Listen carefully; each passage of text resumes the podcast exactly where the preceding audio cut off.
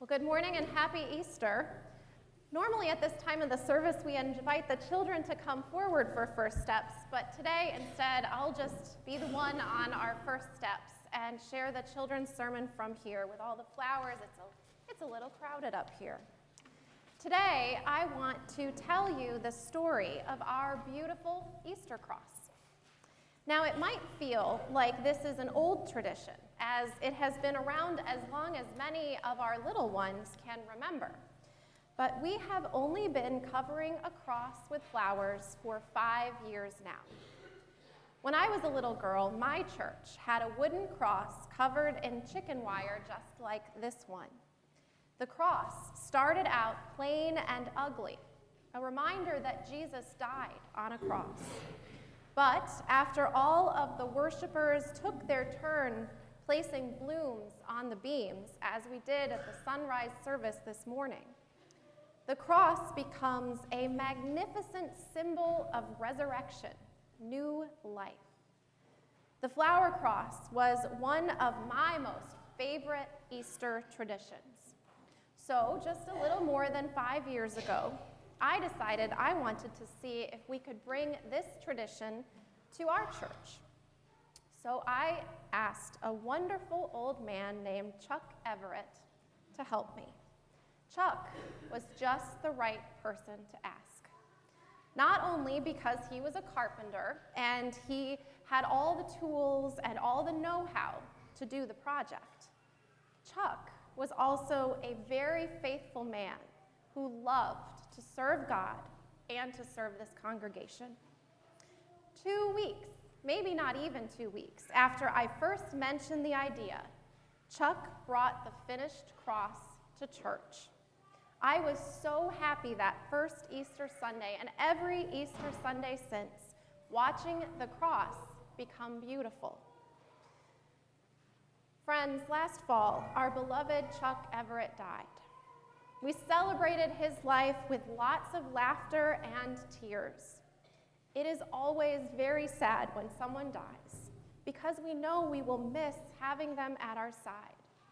That feeling is called grief. The Bible says that we grieve, but not without hope.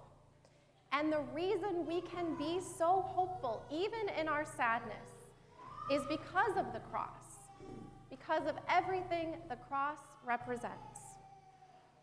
We put flowers on the cross on Easter Sunday because we believe that even though Jesus died, God raised him to new life, a new life that never ends, but goes on forever and ever in heaven. God did this to show us that absolutely nothing, nothing is bigger or stronger than God's love, not even death. And because God raised Jesus to new life in heaven, we believe that God raises all people to new life in heaven. Chuck Everett is in heaven, and all of the people you have loved who have died are in heaven too. We might still feel very sad, but we know we will see them again.